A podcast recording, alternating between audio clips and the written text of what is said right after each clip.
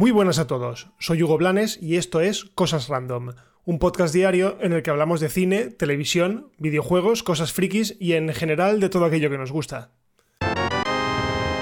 Ayer, día 25 de mayo, fue el Día del Orgullo Friki. ¿Y por qué es el Día del Orgullo Friki?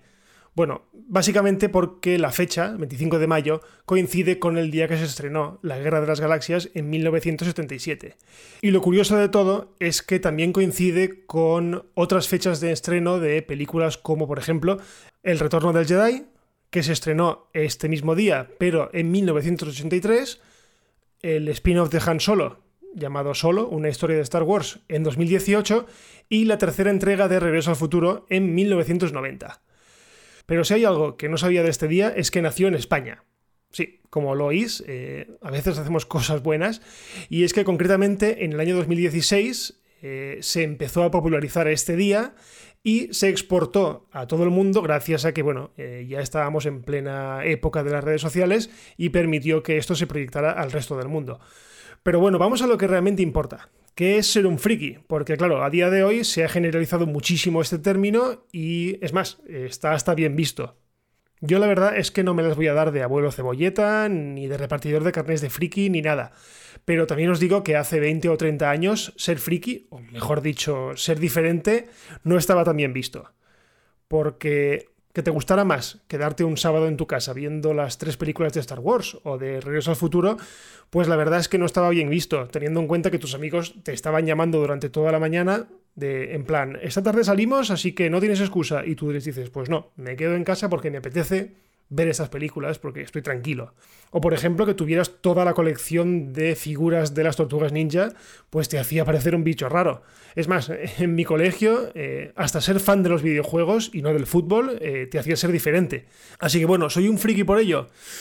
Pues no sé, no sé si friki es la palabra que mejor me define, aunque me lo han dicho muchísimas veces, o simplemente me considero diferente. La verdad es que resulta gracioso porque que la palabra friki a mí no es que me guste demasiado, eh, y en cambio la uso en el opening de este y de cada uno de los episodios. Pero bueno, yo creo que ser friki es un sinónimo de no ser mainstream, es decir, que no te gusta lo que le gusta a todo el mundo, y en mi caso, pues sí que es verdad que durante toda la vida eh, me ha gustado aquello que tradicionalmente pues, pues no le gustaba a todo el mundo. ¿Soy mejor que ellos por, este hecho? No, en absoluto. O sea, yo soy feliz porque a mí me ha gustado toda la vida lo que me ha gustado. Eh, a día de hoy sigo comprándome chorradas que la gente no entiende por qué me las compro. O sea, no entienden por qué me compro una gorra de Mario o de Luigi, o no entienden por qué me compro el radar de las bolas de dragón. Sí, realmente no sirve para nada. Bueno, para ellos no sirve para nada, pero para mí, pues la verdad es que sirve mucho porque son cosas que me recuerdan a mi infancia, que me gustan, que me divierte usarlas y ponérmelas y que no por ello voy a sentirme avergonzado. De hecho, siento orgullo de ser quien soy y, y me gusta ser quien soy, qué narices. Así que, nada, con retraso, pero feliz día del orgullo friki a todos. Y ahora vamos con el rumor del día, que la verdad es que a mí me ha vuelto loco, porque lo veo súper absurdo y es más, me ha hecho tanta gracia que, por eso os lo he traído, porque no, no lo he pensado muchísimo si lo traía o no, pero es que no puedo dejar de mencionarlo. Y es que según varias fuentes afirman que Batfleck, o lo que es lo mismo, el Batman de Ben Affleck, volvería al cine. Esto la verdad es que ya es de locos. Y lo peor de todo es que parece que el rumor ha salido a partir de la noticia de que se va a lanzar el Snyder Cut de la Liga de la Justicia en HBO Max en 2021. ¿Y en qué consiste este rumor? Bueno, pues resulta que se dice, se comenta que Warner estaría interesada en crear una especie de multiverso en el que tengan cabida tanto el Batman de Ben Affleck como el Batman de Robert Pattinson. Vamos, que si ya tienen problemas con un universo de películas, no te quiero decir nada con dos. O sea, yo no lo veo lógico. Digamos que el fundamento de este rumor, o sobre lo que se asienta este rumor para que tenga un poco de sentido, es que la nueva Justice League, la nueva Liga de la Justicia, sea buena. Entonces, eh, digamos que les daría carta blanca para continuar lo que tenían inicialmente previsto, pero en un universo totalmente diferente al del Batman de Pattinson y de paso Así podrían encajar mejor al Joker de Joaquín Phoenix, que a día de hoy pues está completamente suelto y sin ningún tipo de conexión con el resto de películas de DC Comics. Yo la verdad es que a esto no le doy ningún tipo de credibilidad, eh, es un rumor, y más teniendo en cuenta que fue el propio Affleck quien decidió renunciar a todo y tanto a dirigir como a protagonizar la película de Batman en solitario. Así que sería muy muy raro que Warner eh, reculara de esta manera y se planteara un multiverso que no haría más que confundir a la audiencia. Además, ¿estáis seguros de que el Snyder Cut será bueno? Eh, ¿En serio puede salir una película completamente distinta usando solo las tomas grabadas por el director original? Yo me atrevo a contestar a las dos preguntas con un rotundo no. A mí lo que me suena todo esto es a una maniobra promocional de, Warner de primer nivel, porque además pensad que el estudio, eh, bueno, este estudio, Warner y los demás estudios, actualmente no están grabando nada por culpa del, parón del coronavirus. Así que bueno, invierten 30 millones de dólares en crear nuevos efectos especiales y ¡pum! Tienen una película nueva eh, relativamente barata.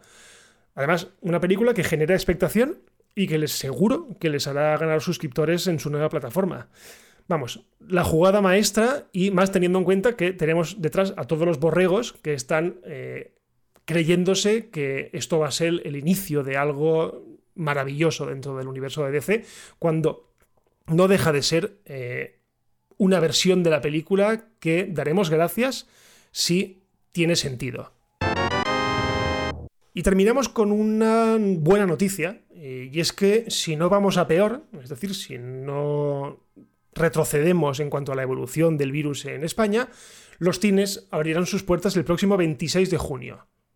Vamos, que queda prácticamente un mes. Bueno, pese a que en la fase 2, o en la llamada fase 2 de la desescalada, ya se pueden abrir, el gremio de exhibidores ha decidido eh, ir todos a una y esperar a que todas las zonas estén en el mismo punto. Además, retrasar la apertura a esa fecha asegura que por lo menos se pueda cubrir un 50% del aforo y no un 30% como estaría permitido a día de hoy. Aún así, ¿tenemos ganas de ir al cine?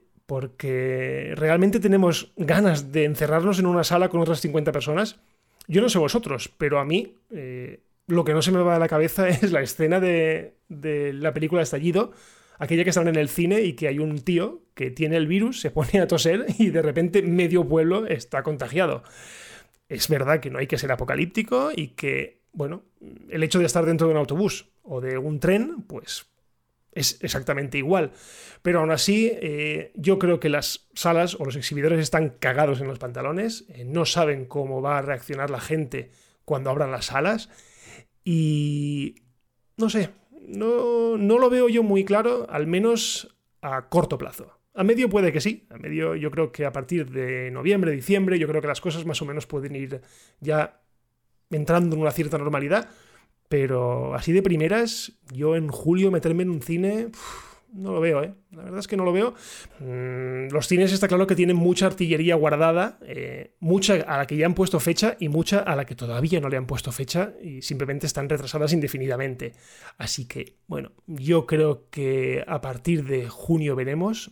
Yo, desde luego, mm, no creo que me meta en el cine a corto plazo. Mm, voy a esperar a ver cómo evoluciona esto y, bueno, si me pierdo alguna película en el cine, pues será problema mío, pero ya os digo que yo no las tengo todas conmigo. Bueno, y hasta aquí el episodio de hoy de Cosas Random. Recordad que todos los días, a partir de más o menos las 7 de la mañana, hora peninsular de España, tenéis un nuevo episodio disponible. Y ya que estamos disponibles en todas las plataformas, pues compartidnos, porque es lo que más ayuda a este podcast a crecer y porque, bueno, tenéis para elegir la cantidad de plataformas que hay disponibles, desde Quonda, desde Spotify, desde Anchor, desde Apple Podcast, o sea, un iBox, un montón de plataformas. Así que, si me queréis leer, estoy en Twitter, en arroba y si no pasa nada, pues nos escuchamos mañana. Adiós.